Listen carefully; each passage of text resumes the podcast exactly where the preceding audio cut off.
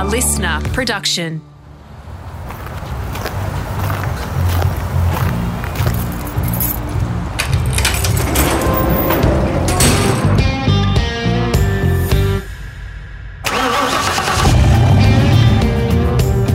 I'm automotive commentator and journalist Greg Rust, and this is Rusty's Garage.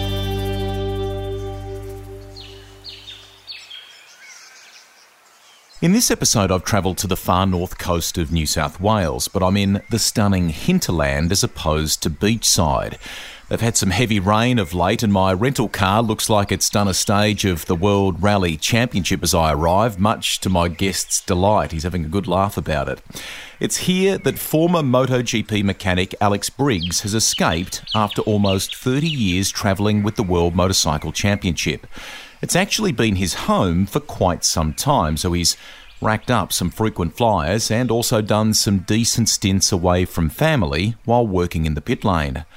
It was a tight knit crew he was with, including some Aussies and Kiwis who worked with some of the greats, including Valentino Rossi and Mick Doohan. Alex was on the tools, playing a significant part in no less than 12 Premier Class World titles, five straight with Doohan, and a magnificent seven with Rossi. As you'll hear, Briggs still loves bikes and is working around them again while hot rodding golf clubs, of all things. No, I didn't read that wrong. He's learned a lot from Jeremy Burgess, who you can also find in the Rusty's Garage library. Both respectfully waited until they'd finished their MotoGP chapters before sharing their stories. Like Jeremy, you'll enjoy some of Alex's behind the scenes insights on life in the paddock and what makes champions tick. Now, I've kind of had the red carpet rolled out for me here. His wife, Ellen, a successful stand up comedian, has made coffee and insisted that I use her podcast gear, which is already set up and good to go. All we have to do is grab a seat and let the conversation begin. We'll talk more about Ellen a little later, but we kick things off with early life for Alex in Canberra and what made him gravitate to bikes. Pretty normal, normal suburban house with my parents. Both my father worked for the CSIRO, which was like a government science department. So I'm sure he used to just cry when he walked past my bedroom once we got into motorcycles. But there's funny stories with him as well. And and uh, my mum, she basically towards the end owned, owned a, a shop that sold jokes and uh, and uh, makeup and stuff like that for what's called the Funny Shop. Yeah, so uh, very interesting. She's uh, her her background's German, although she never spoke German in the house, which now as uh, years have gone by, I would have, I mean, I wish I learnt something like that. But anyway, and and how do I get into bikes and stuff like that? Basically, I used to be into sport. I used to play cricket in summer Mm-hmm. and uh, hockey in in winter, or soccer, and. Uh, one of the kids had a mini bike at when I was probably year seven. Can you remember what kind of mini bike Actually, it was? no, no, now, now I remember now exactly what happened. I got billeted to Deniliquin as a uh, Like a border, boarding. yeah, for, for hockey though. Like so, Okay. we had like an inter-school thing with this school in Deniliquin. So we, we went. This is it. Yeah, now it's all come back to me. so we went there, and um, and the kid was on a farm, like a really big farm, you know, and uh, he had a KX eighty, uh, Kawasaki eighty cc Yep. mini bike, and I'd never ridden a motorbike in my life. And the guy said, "Oh, you know, I'll show you how to ride." So there we were. Just we used to just rip up and down this guy's farm uh, road, which was like a couple of kilometre road to the house. Um, and that's it. I just was hooked from that minute on. I mean, the first time you ride a motorbike, like, you know, no helmet, just in probably school uniform up and down this road, just like going, wow, you know, you think you're doing a million miles an hour. And uh, that was it. I was hooked. Came home, and a friend of mine had a mini bike, a little tiny Honda. oh, I don't know what the really little ones were called, like a QR, but, you know, tiny little mini bike. Yep. And I used to, this is how bad it was. I used to carry his bag home if he let me ride around the backyard on this bike, you know. So, because I was just, I was just hooked then. So then that was it. Then I saved up some money, uh, bought a KX80. How did you do that? Did, well, you, did you have like a paper run or you sold toys or Washed- something? What'd you just, do? I just washed cars, my mum and dad's cars, and they overpaid me. Uh-huh. And then I also, uh, later on, I mowed lawns for money to go racing because uh, I remember I lost I lost a ten bucks entry fee, and my mum said, "I'm not giving you any more." And I said, "Shit, I've got a, I've got a race tomorrow." Um, so I just grabbed. I just grabbed the mower and just walked down the street and just went into every house with a lawnmower and my can of fuel and said. I'll mow your lawn. I'll mow your lawn for ten bucks to ten bucks, you know. And eventually, I found somebody, and I mowed his lawn for like I don't know years. I mowed this guy's lawn. Fantastic. Uh, yeah, so that, that was another bike related story. The racing took place where? Fairbairn Park and places like that in yeah. Canberra? So, so in the Canberra, they, there was pretty good. When I was growing up, there was a pretty good uh, short circuit track. Yep. And then just near the short circuit track was uh, a motocross track called the Kamagutsa. Okay. That's what everyone called it, yeah, because you, you know, You that's did. exactly what would happen. It was a rocky, harsh, harsh place, man. Mm-hmm. Anyway, so we do short circuit. There was a junior short circuit track and then a senior short short circuit track, which was quite a quite a good track in the day. So I would in the mornings you would do short circuit, and in mm-hmm. the afternoon you would either if you had the money you'd change wheels and and then race motocross in the afternoon. Awesome. I did it for a little while, and then I just said to my dad, "I don't like short circuit. I like motocross." You know, Okay. Uh, which is kind of interesting how I ended up in road racing and didn't like short circuit, Circuit. which is kind of a you know almost like a derivative. But anyway, motocross was my thing, and I just thought this is it. You know, I'm going to be world champion, you know? and uh, and that's how it ha- that's how it started. But I was I was kind of a late starter. You know, I think it was probably. 16 or 15 when I started, you know, Yeah. so you know all the all the good guys are already you know, champions by then. But Who- were the influences? Was it, um, you know, Craig Dack, who you would end up working for? Was it Jeff Leask? Who were the guys that inspired you then? at that, at that time, it was all about um, America, you know. Like, so I just would wait for them, uh, the magazine called Motocross Action. Yeah. I used to have I used to have surfing magazines. I do that a little bit too, but you know, living in Canberra was a two-hour drive. But you know, the the posters soon got replaced. On the, I had them on my roof and everywhere of surfing and stuff. They soon got replaced just with motorcycle, uh, motocross riders from America, pretty much. Like who? Oh, there'd be the Ricky Johnson, uh, Johnny O'Mara, David Bailey. Like those people were like just like for me were were gods. You know, I just Yeah. was exactly like how kids probably would look to Valentino Rossi. You know, Yeah. like or they did. You know, so it was like that. So I I just had them everywhere, and I was and I just couldn't wait for this magazine to come in. You know, like a month late. You know, Yeah. it was great. I Did you it. did you lose any bark along the way? And what what was the relationship with Dad like? Is he on the tools and helping you? Are you listening to him? Are you trying to do it your way? How, how what was that all like? basically we learnt i mean I, I got into mechanics because of the bikes and i got into all of that and so did he like he he was he, he was a he's a really smart guy um, still is but uh, but in a different way you know like in a scientific kind of way, so yeah. uh, so there we we would have this kx80 in the laundry. We didn't have a shed. We didn't have a garage. We'd had it in the laundry of the house. My mum just fucking hated that. But she'd put up with it. So there it was, just sitting in the in the middle of the laundry, and we had to change piston rings one time. You know, so Yeah. my dad's reading the manual and I'm reading the manual, and we're, it was like a two day job. You know, like to, to get this air cooled uh, air cooled motorcycle apart, and off we did, and we we felt so proud. You know, like that was the first big job we'd ever done on a, on a motorcycle, and by then I was sort of hooked. You know, Yeah. and I, and I decided that I wanted to be a mechanic for trade, you know, but it basically started from the motorbike. I didn't really think at that time, I guess, I once wanted to be a world champion or anything, but I kind of had that inkling that I liked ri- riding motorcycles. So I ended up getting a trade as a mechanic in Canberra. On buses, wasn't it? Yeah, that right? yeah, that's Government right. buses. Government bus service. So I didn't. Basically, I went to my uh, careers advisor, like you do in school, and the guy just went, you know, who are, you're a loser, basically, right? So yeah, I hate those sort of.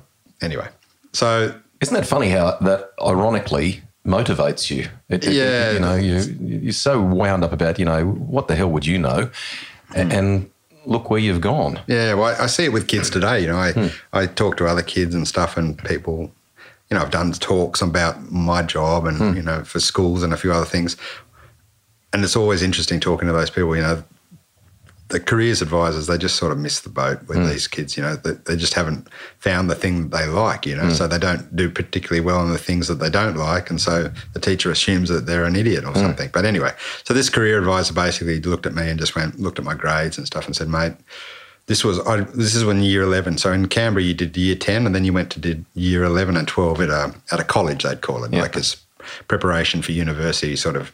Like a TAFE or a, or a No, no, it wasn't a TAFE. It's just it's just like uh, just the last year before you would go to uni. Okay. But some schools in other states go all the way to year twelve, and then you off you go. But in Canberra, you did year eleven and twelve. It's kind of their opinion was it was you sort of were a little bit more on your own, so you're getting you used to being ready for university, I guess. So anyway, so I was in year eleven. I was doing what would I'd get me a very low entrance score into university, I guess. And uh, the careers advisor said, I think you should start applying for jobs now because you're going to have to get used to getting knocked back. You know, basically, he was just saying you, you're not going to get anywhere. So anyway, I went and did um, work experience at this government bus company, and I just I just loved it, loved it. Like you couldn't believe the guys were great. Just uh, and I, I don't know, the motorcycle thing started me on the mechanics, and then I just loved it. It was great. Anyway, then an apprenticeships, the government apprenticeships turned around and, and said, okay, we're having an intake of apprentices. Um, so I applied yeah. and there was like hundreds of people, you know, like big, big intake of people, and lots of people applying. And uh, I, you know, I was all nervous. You know, I turned up there, and, and there was a, I was sitting like a desk, kind of like this, but there was there was engine parts on it, parts I had never seen before. You know, and then there was a panel of four or five guys. I was just like.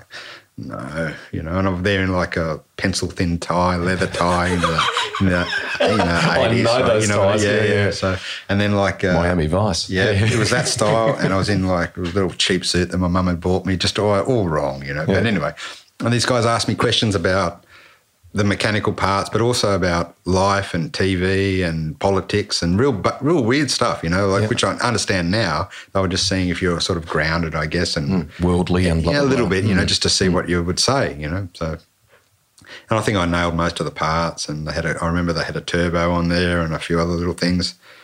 Um, and they asked me about who was the prime minister at the time, a few other things, and you know, I did okay.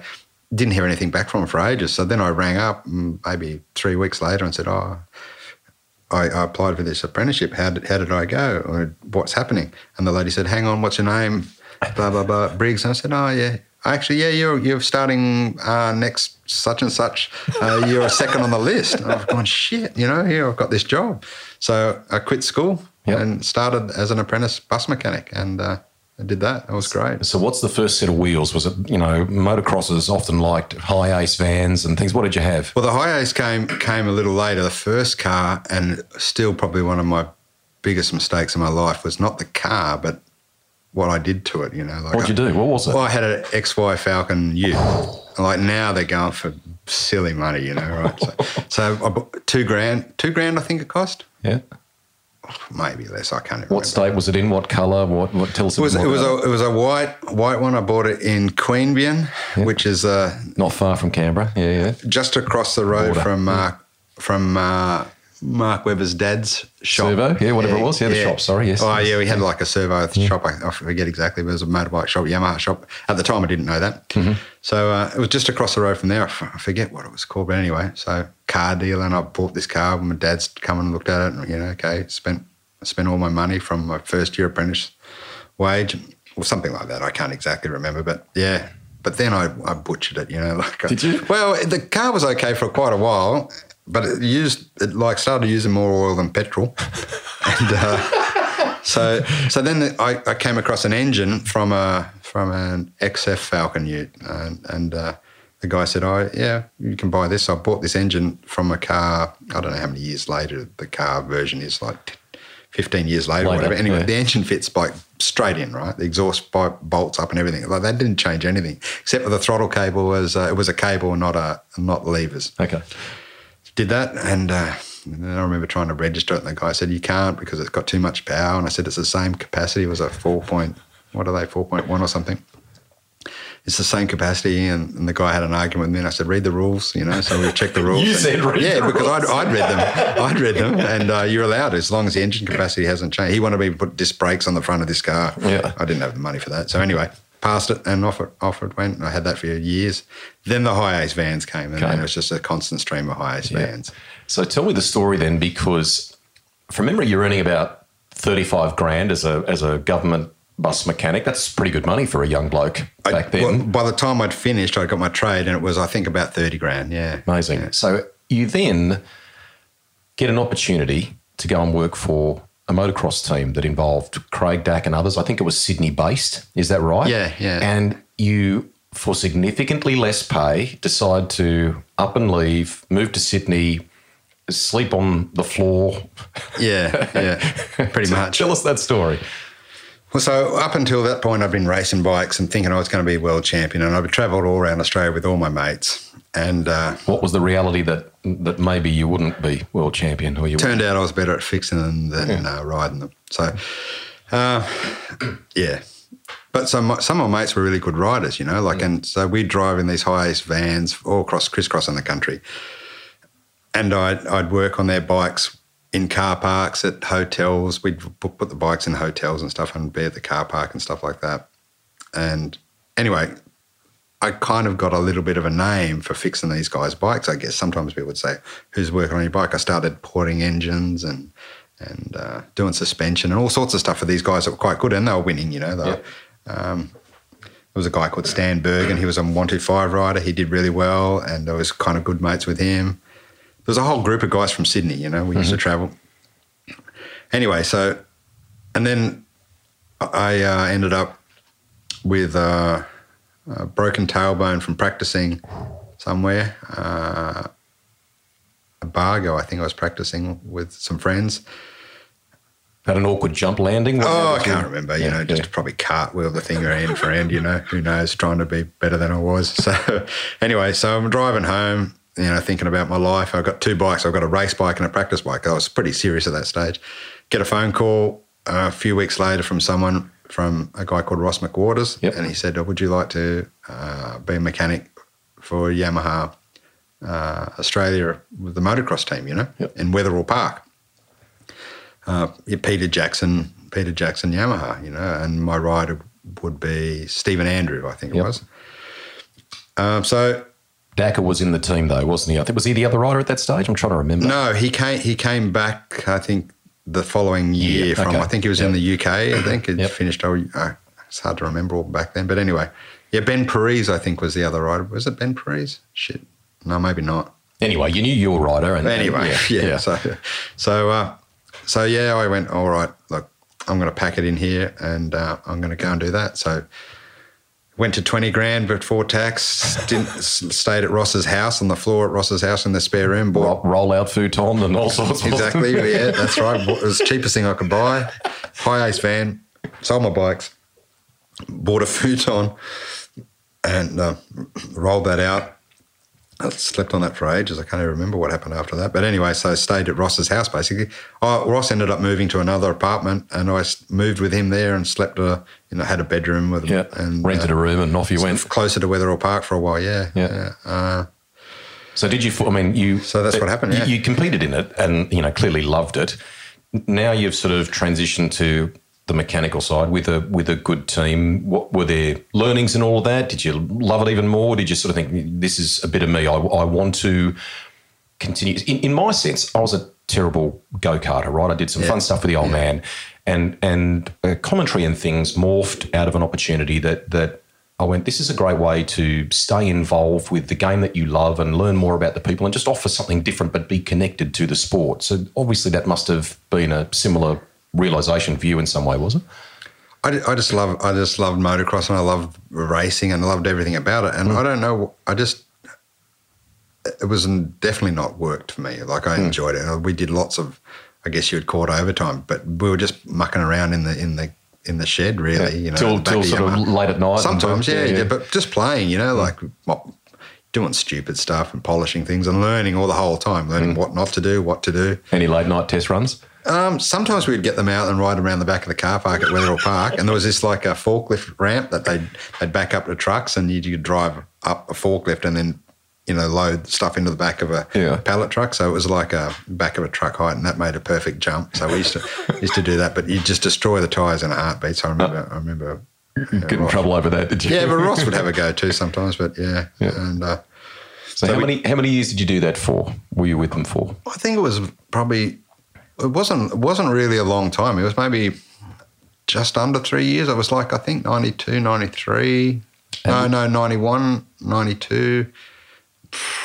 Oh, something like that. Only a couple of years, you know, really, really quite a short time. But I'd met a lot of people in that time, you know, hmm. because I, I still had this dream of just, oh, actually, the dream of kind of evolved. I wanted to know more, do more. And then I decided I wanted to go to Europe. Yep. So I decided I wanted to go to Europe as a motocross mechanic. mechanic. And, and motocross opened the, the doors for you to do that. Initially, the path was going to be instead of circuit racing, was actually going to be via motocross, wasn't it? Yeah. You, you had a deal. You actually you did a handshake deal with the team, I think, didn't you? Yeah, yeah. So I'd just met all these people. I'd even I even went to Japan. I'd been to Japan in that time f- because there was uh, the Wind Safari. It was Mm-hmm. Oh, called. yes. Well, no, well, maybe it was a different sponsor at that time. PIAA maybe or Mm-hmm. something. Anyway, there was basically effectively the Wind Safari, and they they had asked for a mechanic and said, "Do you, we we we've got two factory Japanese riders, and we have have uh, an, an Aussie guy. I forget the guy's name." Uh, and he's going to kind of show the, the Japanese guys how how it all is gets all done. And so they invited me to do that, and there was no money. And I said, "Yeah, I'm doing that. I'll do that." So I did that. It was great, you know. Like you just then from there we went. Um, they invited me to go to Japan, so I went. Well, no money. I had to pay my own way. They said you can come to the factory.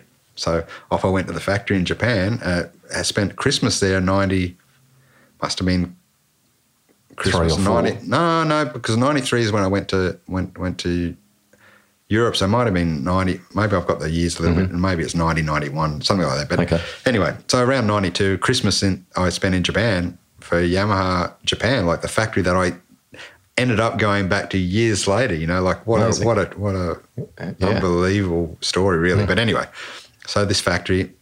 Couldn't believe my light, my eyes. Just everything about Japan. There's so many stories about that, and just the first time in Japan, and I'd never been there. Did you go okay with language barriers and things like Oh that? You mate, go- it was it was just unreal. You know, I was just and it was it was a time when you go to Japan back then. It was um, no, nothing was in English. Like maybe the very central Tokyo stations had English. Everything else didn't. You know, so it was interesting. And I remember walking around Iwata, which is where the factory Yamaha is. Just walking around on the weekend one day, um, and these girls had locked their keys in the car. You know, like these two two girls. I went up to them and said, "Oh, you know, hey, how's it going?" It's Kind of thing, like probably as Aussie as as possible, as as you could imagine. And they've just gone, they're freaked out. You know, like I've gone. Thought you were an axe murderer. I don't know what they like were thinking, but anyway, they were just laughing and giggling. And, and I drew a picture of a coat hanger in the dirt. I said, "Can you go and get me one of them?" Sort of thing. Yeah. Oh, I can't speak any Japanese. And uh, I, anyway, they come back with a coat hanger. I unwind the coat hanger and shove bend it up and shove it in the in the window sill and un- unlock their car. And they freaked out. It was like a magic trick, you know. Yeah. So they've just gone, no way, in Japanese. thank you, thank you. A lot of bow and a lot of stuff, and and then they drove off.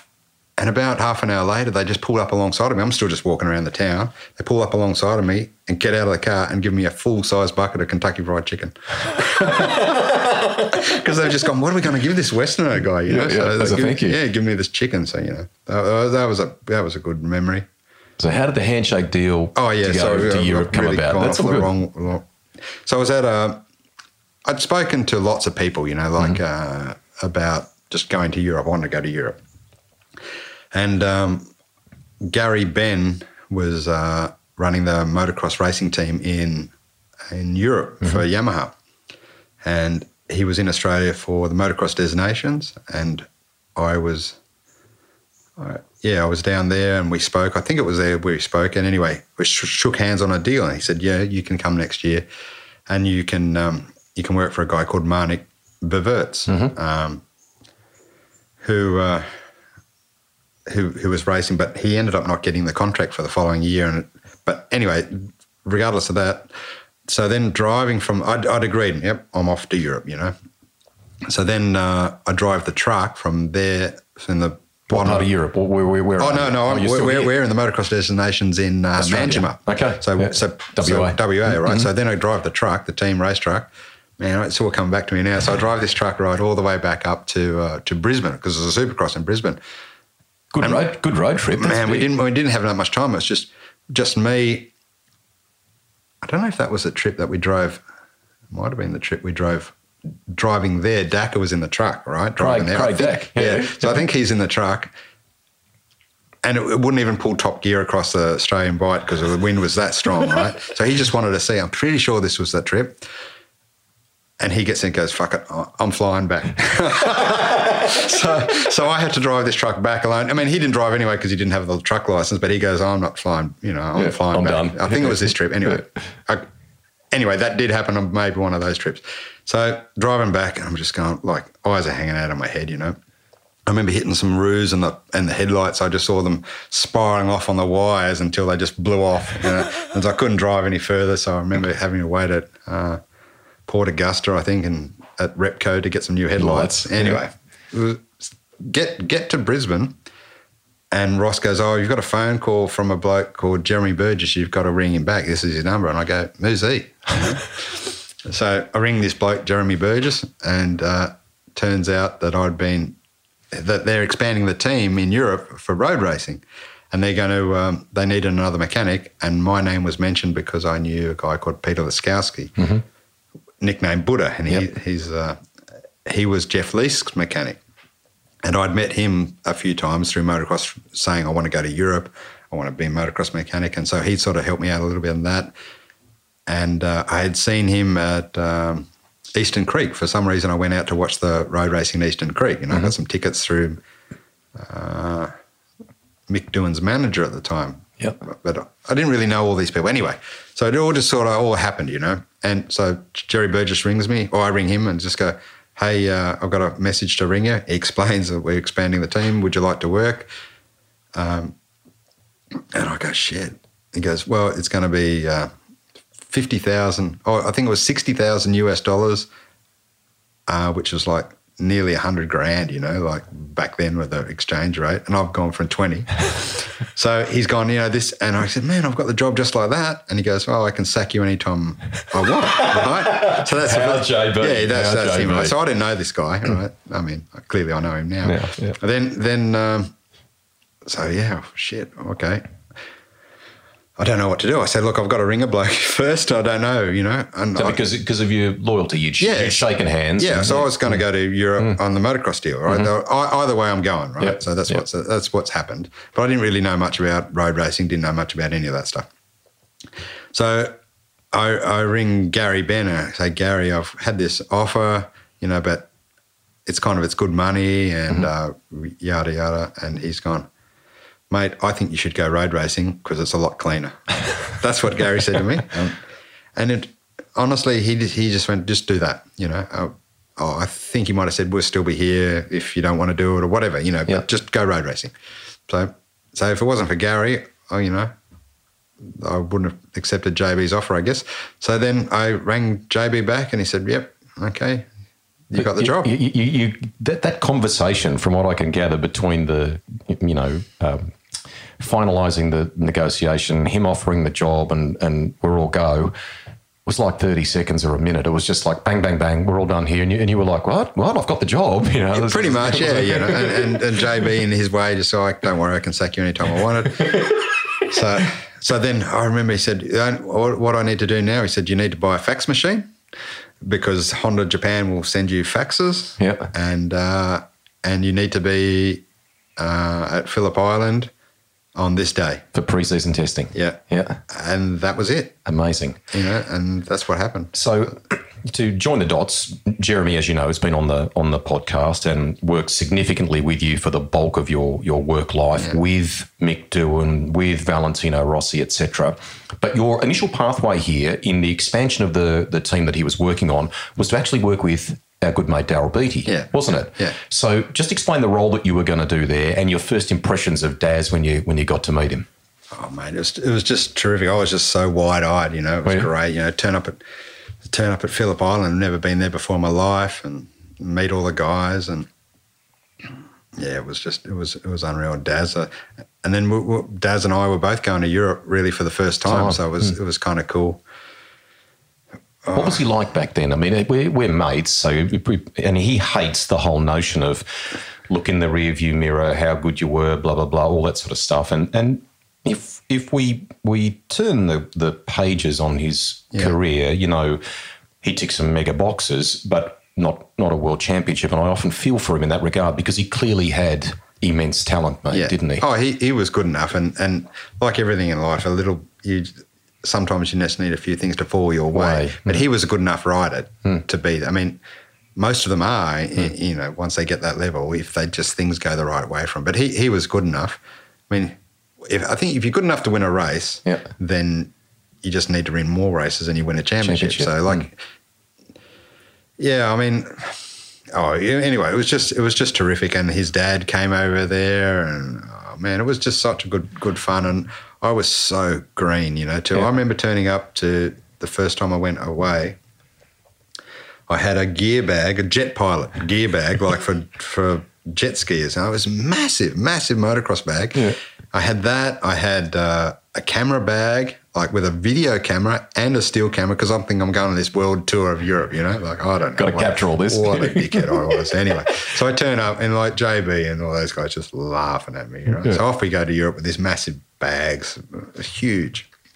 I, I mean, I think we did we did Japan first and a few other things, but I just remember now. I mean, not now, but the, the, the last sort of twenty years, it was just a wheelie bag. That was it. Yeah. Uh, five jocks, five socks, pair of jeans you're wearing, pair of jeans in, two shorts, one sweater. That's it. You know. We'll- We'll illustrate more of the, the story because your life has been a suitcase for a long time. Just rattle off the stats for the people uh, that are that are listening. Was it was it twenty eight years? How, how long had, have you done this for? Yeah, well, then? this is like I was saying to you, I'm probably going to forget all the exact details, but it was 28 seasons, Yeah. so from 90, 93. But well, I started the very last in 92 was probably the I did the first test at Phillip Island, but, Okay. but, but basically 93 was the first season with Dazza. And, and the intriguing thing for me in this, and, and it's the way of the world in, in motorsport in, in many respects, there are a couple of times where you've had a multi year deal, a two year deal, but by and large, it was year to year, Yeah, wasn't it? so it was always just year to year, yeah, racing.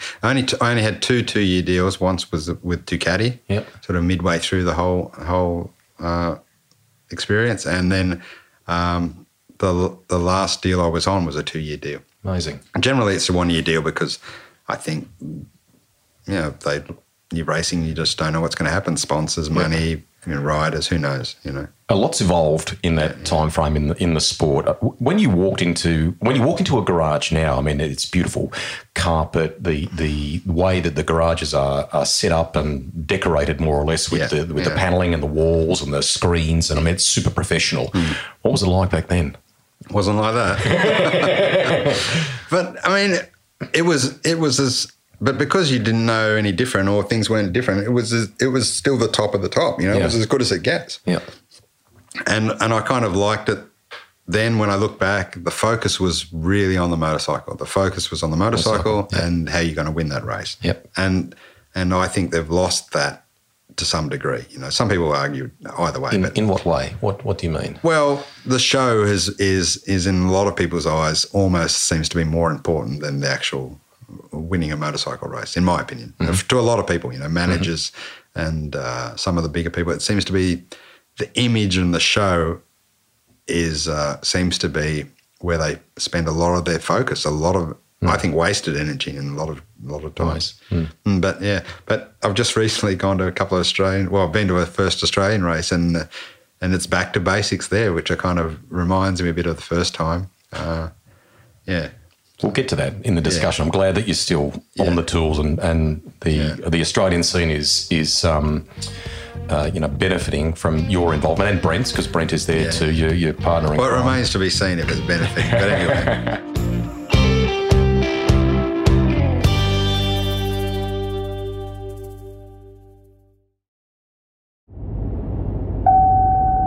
What happens when a mechanic, a comedian, and a journalist meet at a house in the hinterland? We get a podcast. That was my version of a joke. Did it work? Daz tells a, a good story about I don't know which which team it was, whether it was Honda or Suzuki or who, who he was well, uh, working or riding for at the time, but just working with the Japanese engineers Yeah. and that crossover. And and um, one year they were at Phillip Island, and uh, crazily, Phillip Island had two back to back days that were nigh on identical in, in weather and conditions, perfect, right?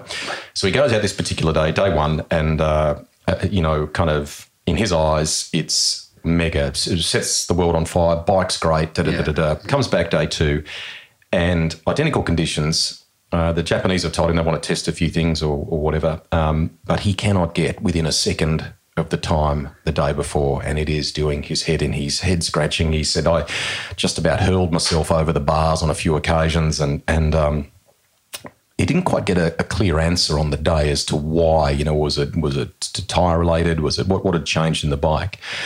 And it wasn't until like four months later, and he ran into one of the engineers again, and he said, "What, what the hell happened there?" And the Japanese engineer sort of, you know, um, said to him, "Oh, uh, you, you know, Biti-san, uh, different chassis.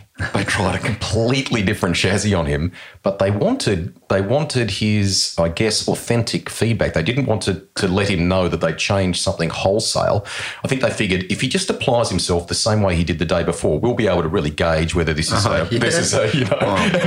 And he was like, "Oh, it, like he, he wanted to pull his hair out when he heard that that story, you know." So, but where I'm going with my question here is that that you know now you're playing with one of the biggest teams in world sport or in, in motorsport. You're um, as a as a group. You, you integrate with with the Japanese and what is being Yeah. uh, developed and built at the factory, aren't you? when I first started, definitely at Honda and early years at Yamaha, it was a really, it was a quite a, I guess it was a collaboration between everyone. We, were, hmm. that's one of the things that's changed a lot too. But definitely when I first started Honda, and really when I first started at Yamaha, it was very much the whole group was involved. You know, like hmm. the meaning, the mechanics, and the engineers was very much involved. It did, it did definitely changed over time, but at that time it was really we're all involved. And I, I don't think that was that doesn't sound like our story hmm. because uh, generally we would.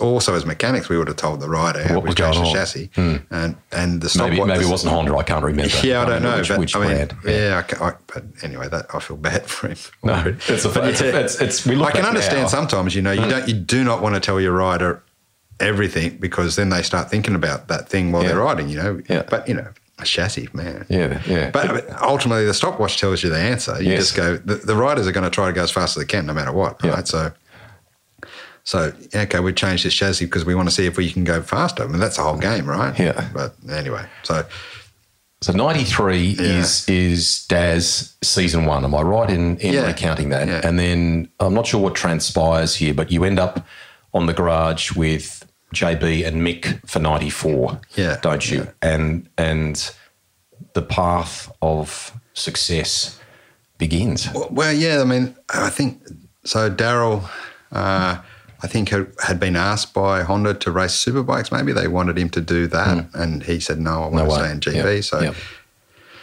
and then I don't know, was it? That was the ill-fated year he went to Yamaha, wasn't it? With yeah, So, so he wanted to keep racing. Hmm. And in Honda, really, hmm. I think they really liked him and wanted him to do well because they had a new superbike, and the, that, for them that was important, but it wasn't important for Daryl. So, man, it was, it was a great time though. And then, so at Christmas time, I'm up on the Gold Coast with with Mick on. It was just like Miami Vice up there. Like, so, like on a speedboat, Mick's speedboat. He had this speedboat. skater, the Yeah, is that- skater. yeah, Yeah, was that what it's. I don't know, Yeah. man. It was Yeah. mental that thing. Anyway, so we're on this speedboat. I think it was there. It was one of the two boats at the time. Anyway, he just says, you know, I'd like you to come and work on our side of the garage kind of for next year. And I said, yeah, okay. Um, that'd be cool. So, Yeah. so that was it. So that was '94, and uh, and uh, Mick won the championship that year. So Unreal. I, I put it down to me. He put it down. Yeah. So, uh, yeah, so it was great. You know, can you imagine? I was a young guy who was just second year. and It, it was, it was just great. You know. Surreal, mate. So Oh, you're, you're part of bizarre. a world championship winning scenario. Yeah, but it, I don't know. I- I've I've never known you to get off on that, by the way. You- You've never, you've never, the whole time I've known you, walked around and gone, you know, ex world titles or chest out. Well, you just quietly toil away, and it's. Yeah, well, it's not my world championship. You know, it's, Hmm. But you played a part in that, though. yeah, well, I'm trying to help the rider. Hmm. You know, that's the whole the whole object is trying to help your rider do well. You know, so that's that's the whole. That's it, really. You get to see you get to see both sides of the athlete too. So in that moment you recounted a minute ago about the skater, the, the boat. Yeah. Man, that thing when you when you were pinned in that thing, your face would would flap in the breeze. It was so fast. That was such a cool thing. Um, we're digressing here. Um, We got we, this is no way going to be even close to long enough. This chat. no, no, I can tell already. Um, the the thing is, you get to see him in that casual conversation moment and, and to see the human being. Sometimes I would rock up for, for an interview and I would be super nervous, mate, because he was such an intense cat and so driven. I think you've reflected elsewhere that he just wanted to be first. He wanted to be first at the ticket counter at the airport to Yeah, fly home. He just he just had such a competitive streak in him. But you you got to see both sides of that, didn't you? Of the human. Yeah, it's interesting also seeing him now, you know, because mm. he was very, at that time, like you said, he was just in Time time has helped him sort of chill more, hasn't it? and Yeah. he just wanted to win it. But I, I think part of the thing that helped me is because I wasn't a massive fan mm. of of road racing, or you know, maybe it would have been different if I suddenly was working for Ricky Johnson because I'd had those pictures on my. I don't know, Yeah. you know, but um, I never, I never. I don't know. I never idolized any of the people I've worked for or anything like that. I've just been like, I'm working for you, you're working for me. Kind. Of, I don't know. It just never seemed like that. And with Mick, Mick was good because he was, mm, you know, the second rider I worked for in road racing, but uh, he was intense. You know, like massively wanted to win everything. Like I said, you know, like, but. uh, He once asked me, he said, Oh, you know, what's Valentino like when I work for Valentino? And I said, Mate, after you, he's a dream. And and uh, and and Mick typically like, what, do you mean? What, the fuck's that mean? I go, what do you mean? What's it mean? You were just like a nightmare, you know. But I didn't know that at the time. I had no idea, and he wasn't a nightmare. When No, I say that, no, no, no, no. I got to say it in a in a way That's that in perspective. He was a, he was he was he a- wasn't a nightmare. He was someone so driven Hmm. that he just wanted to win, and you have to have that as, as an athlete at that level. but they mate. show it in different ways. Daryl wanted to win. Hmm. Uh, you know, every rider I've, I've worked for wants to win like crazy, but Mick he couldn't hide Hmm. that he wanted to win, and he, he did it with everything. It was like hmm. it was like he was training for racing. Like a I'm boxer, talking like a- just mm, everything he did. Hmm. Although he was always shit at qualifying, you know, like hmm. so, like you go, man, how you know he'd qualify sometimes good, but other times you'd just go try that hard, and we'd, we'd end up in like eighth. You know, he'd have to come through the whole field, but you know that was no problem for him either. But he was just yeah, like like I said, you know, first to the airport, first in the queue, first. and You know, he Yeah. he loved being first. 500 cc's, two strokes. It's four stroke now, which we'll talk about later. But you know, everyone talks about what a golden era that was. The riders that were around, mm. the machines. What was that like? I loved it. I loved mm. it. It was just an extension of the motocross engines. You know, they're Yeah. just four 125cc motocross engines bolted together. Yeah. That was it. That was great. I loved it. And my favourite thing was was working on the cylinders and pistons and that sort of stuff. You know, we didn't really do the the fine tuning that mm-hmm. you that you might think you did. You mm. know, you use basically maintenance, or Japan had figured out a new spec, and then you might grind something to what they had said. You know, mm. we we weren't there like just guessing and making mm. you know changes with porting and stuff. But I loved all that. You know, cleaning pistons and mm, exhaust pipes and just it's just I still love it. I still love that. that group of people um, would become family, and the, the tight nature of it um, was a, was a constant through through your career. And very clever that people like Mick and Valentino, you know, kept that group by and large to, together over a, over a long period of time. There were some changes, but but in essence, were there moments where you know because you're playing at the top of the game and you know each other so closely like that that intuitive stuff must help because you can you can understand you know you can read situations. Yeah. but does that also get tested? Does that does that were there moments where you were you know it got a bit tense but you had to let it go and and you know can you remember moments like that or was it was it pretty good by and uh, large? in my career, there's been a few like that, but hmm. mostly not because mostly the guys that that spend their time in racing for that long, hmm. One of your attributes is that you generally get on with people, Yeah. you know, or you're able to get around a problem like those sorts of social Things, problems yeah. without being a drama. You know, hmm. Th- they're the people that have been people that have been in the paddock a long time generally can uh, can uh, again get on with people. You know, hmm. so you know, lots of people say, "Oh, you must be a great mechanic, and you must be this," and you know, I go, "Well." You know, I think I'm I'm average. I'm this and this, but you know, as a whole package, I'm I'm decent because hmm. Because I get on. I don't mind the travel. You know, there's hmm. lots of things like that you have to be if you're going to be in this game for a long time. Hmm. And people, some people come and go, and the reason they go is generally because they don't get on with other people. people yeah, Or, or just the lifestyle of of traveling and getting tired, and then it's you know puts a bit of stress and the stress of racing sometimes. But hmm. yeah, we we were always really good. We never really had any majors. Yeah. So, if I've got my homework right here, Brno, 2000, uh, 1994, Yeah. there's a party afterwards to, Yeah. to celebrate some stuff. And Yeah. you end up going to some club, and I think the club's got bouncers with machine guns or something out the front. That's true. And, Yeah, all true. and, and, and in you go, in you go. And uh, there might have been some colourful dances there. And at some point, the quiet bloke opposite me on the microphone decides, I'm going to get up and have a crack at this pole dancing or mucking around or whatever you were doing. Yeah. And the bouncers came out of nowhere. And then I think I think Daz and Has he told you the story? Well, I- yeah, yeah, yeah. and you.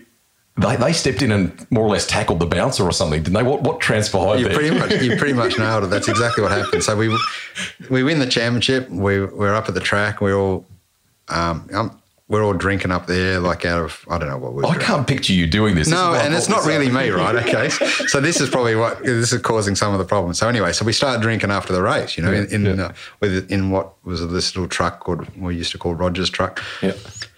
Anyway, so then we, then we I don't know, we probably have dinner and. And then somebody decides we're all going out to this discotheque at, at, at the hotel. It was called the Hotel Bobby, which was like, I don't know, it was just a hotel, discotheque, and This is casino. Czech Republic, by the way, for people who don't know. Czech Republic, yeah, and yeah. so they're a little bit. They're a bit loose with some of the things, right? So anyway, so we're there, and there's this big discotheque, and like some for some reason they wouldn't let us in, right? Because there's a whole heap of people turn up, like not Mm. Yeah. just not just our team, like lots of the paddock Yeah. have turned up to go into this discotheque, and uh, it's got these big double glass doors, like as if like you open one, go in, then they lock them, you pay your money, then they open the next one, and off you go into this massive big hall or discotheque thing, right? Yeah. So there's guys with machine guns there, and just I don't know why that.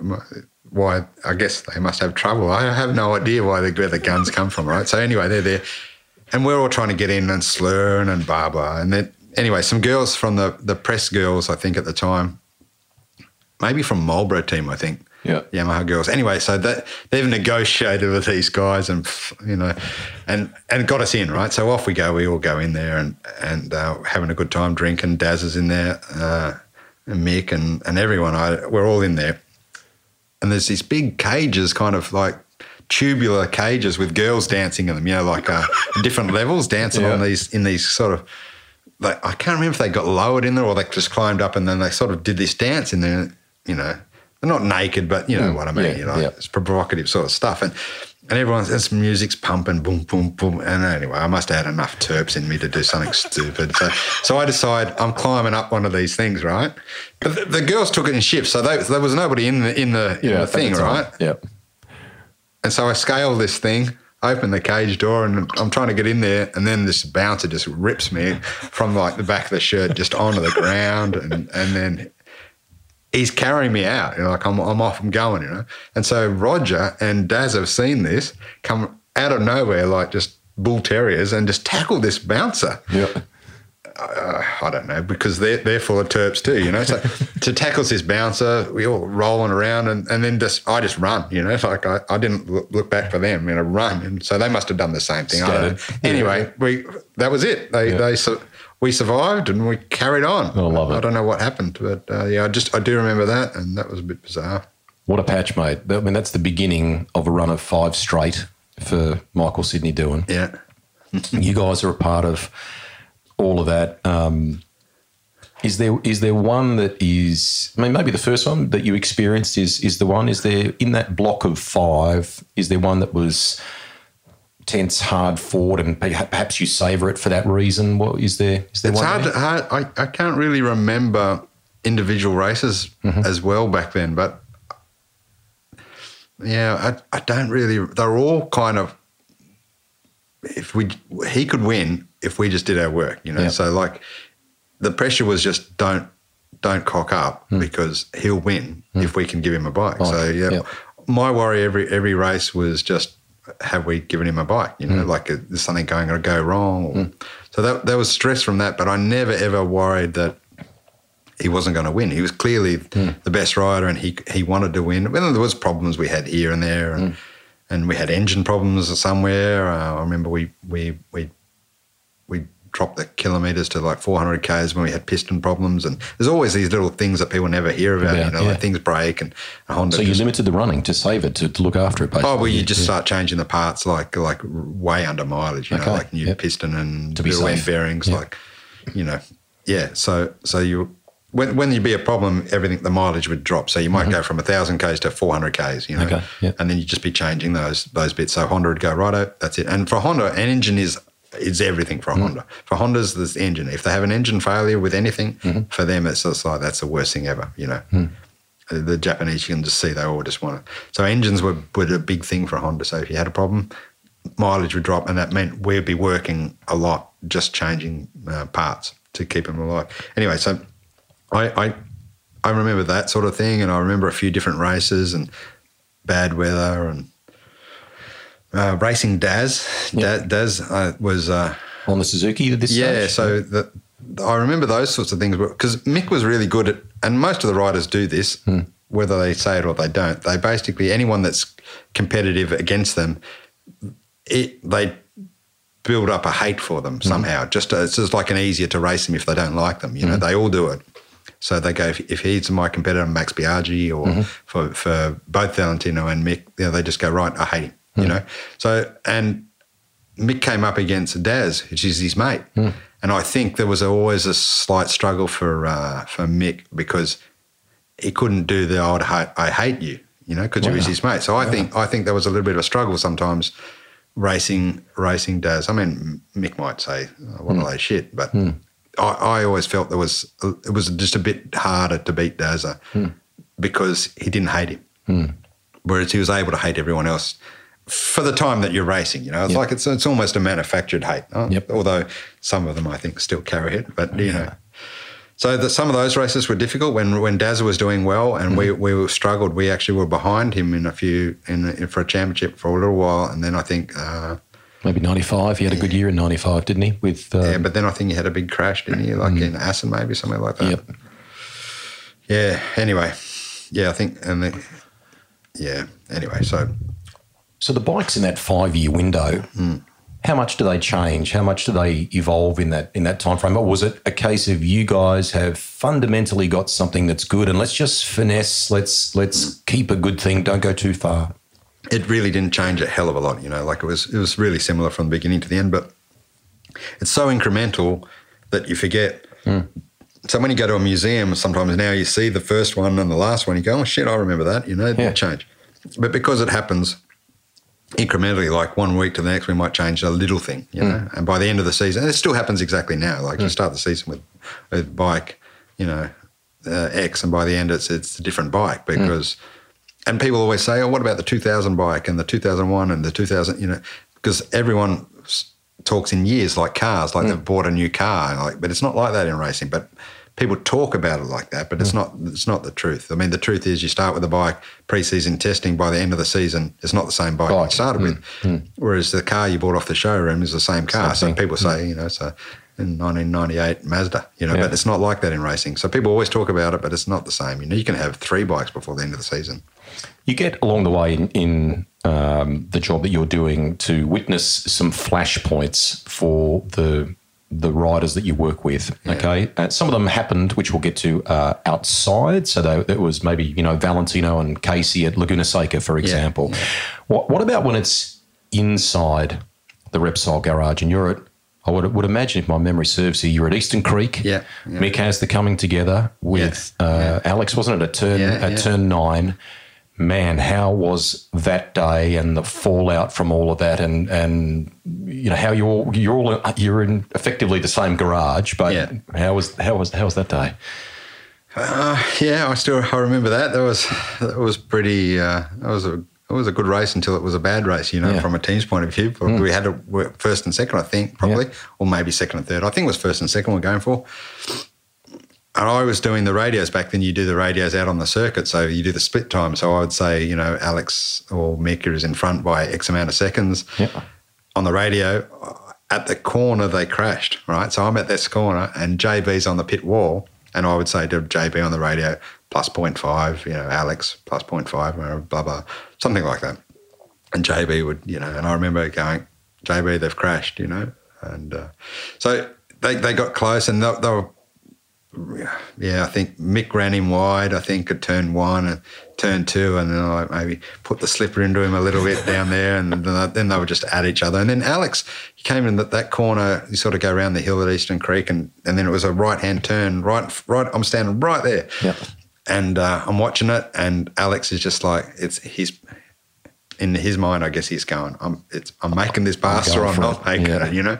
And anyway, that noise you, can the noise you hear when you when you're uh, it's ho- it's horrible, but you never forget the noise. It's just this car crash type of noise, you know. Hmm.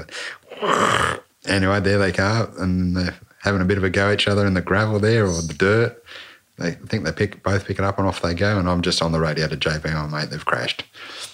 Uh, oh, and JB just like he probably would have just put the headphones down and walked in the garage. You know, so Okay. it's just JB. Yeah. Uh, and then afterwards in the garage, there was uh, it was going off. There was a couple of mechanics like, hey, you know, yelling at each other, and uh, I don't know if that was the weekend Schwansea crashed too down the main straight. That was a big crash, but anyway. It was yeah, it was going on, and then there was a bit of TV stuff where Alex is like having a go at Mick, and Mick's having a go at. Uh, it's just racing, you know, Yeah. really. Uh, Just you kind of when those sorts of things happen, you kind of want to back your rider up, whether he's right or wrong. And in, in this case, I think he was in the right. Yeah. know.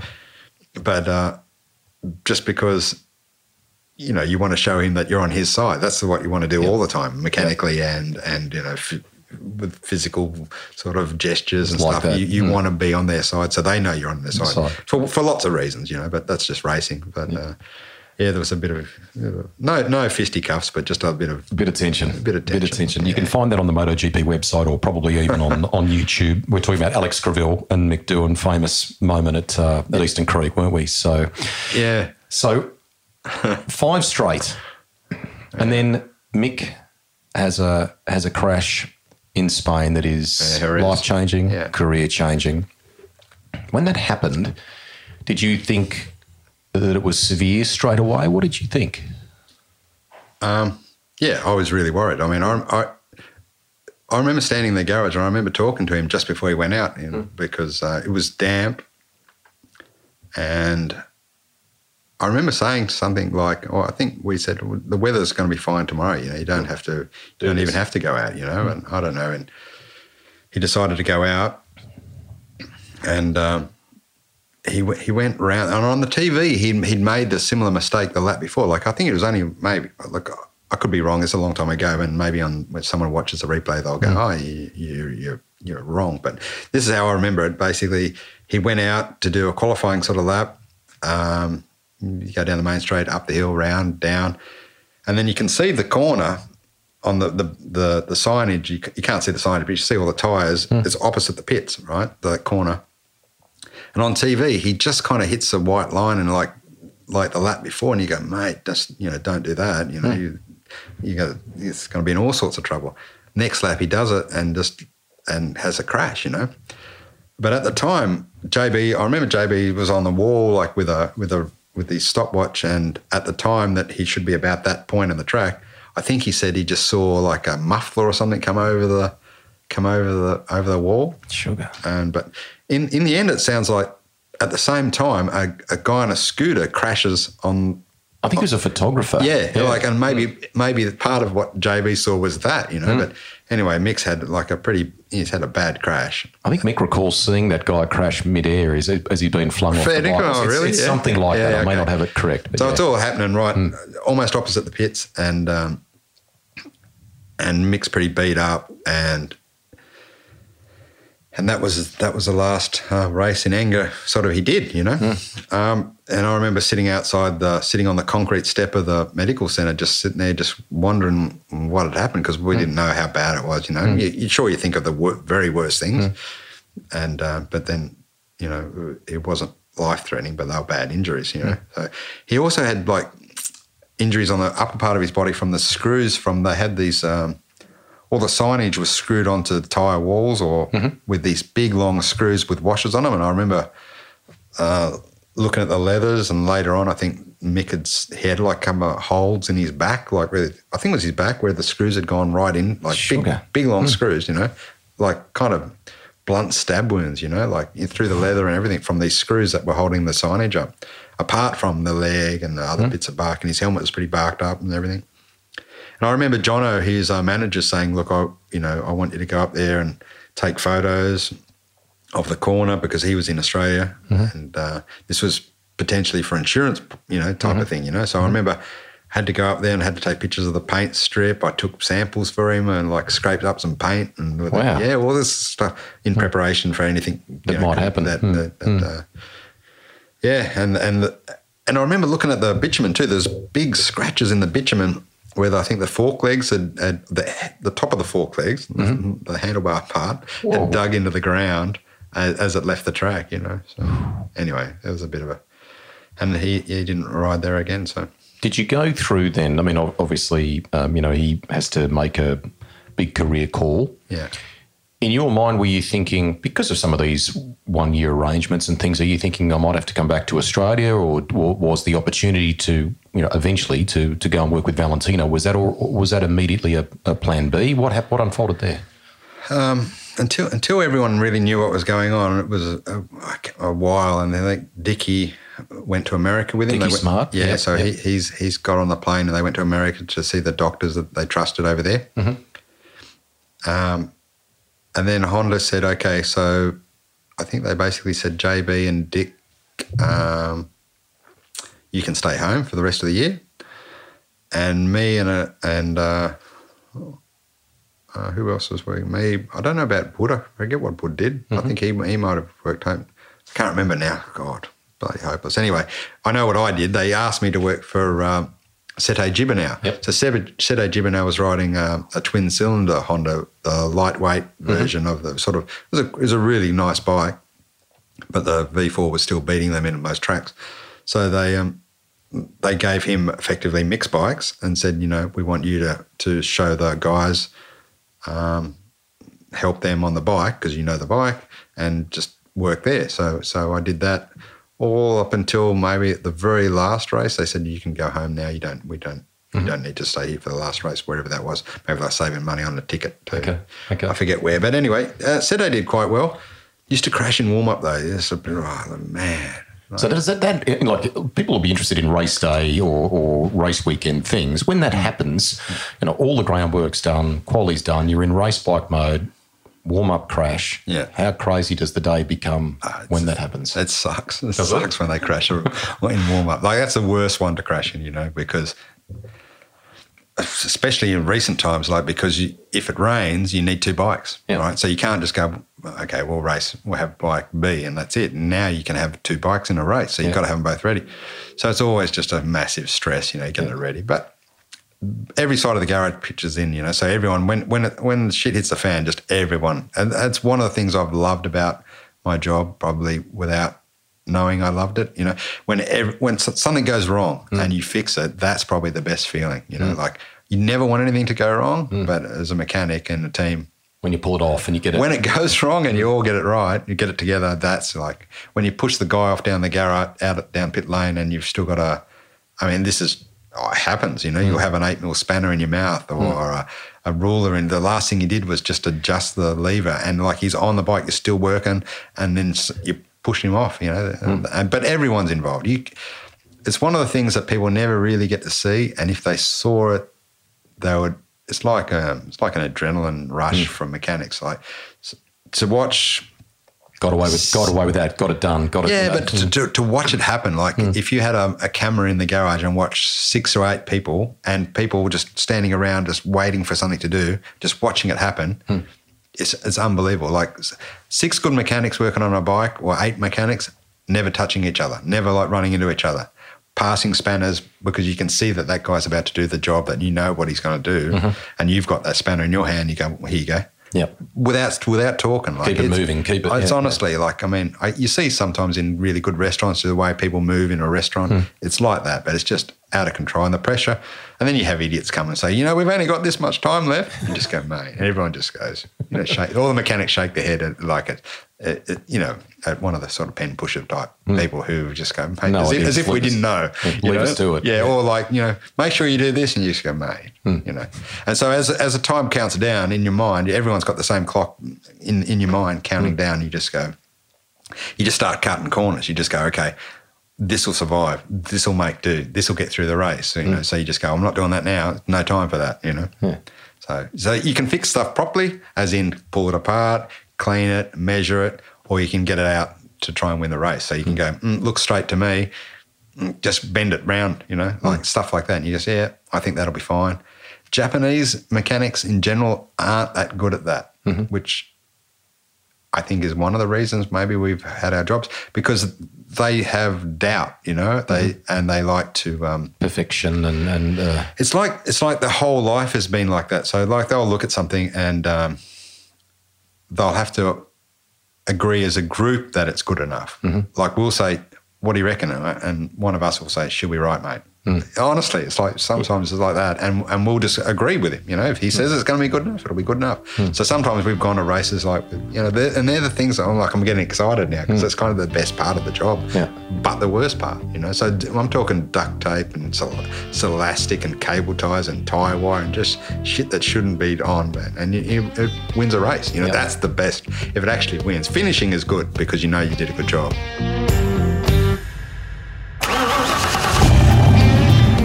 That's the end of part one of my podcast with longtime MotoGP mechanic Alex Briggs. Now, I always promised that Rusty's Garage wouldn't be just about riders and drivers. You can also find former F1 engineer, for example, Sam Michael, in our library. And if you're enjoying Alex, make sure you give former chief mechanic Jeremy Burgess, his good friend, a listen as well.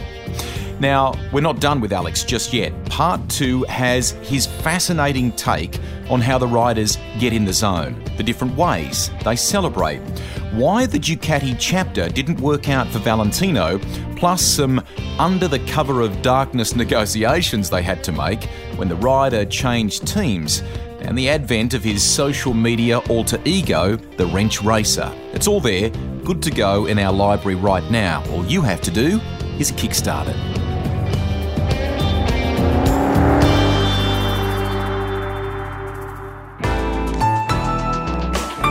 Listener.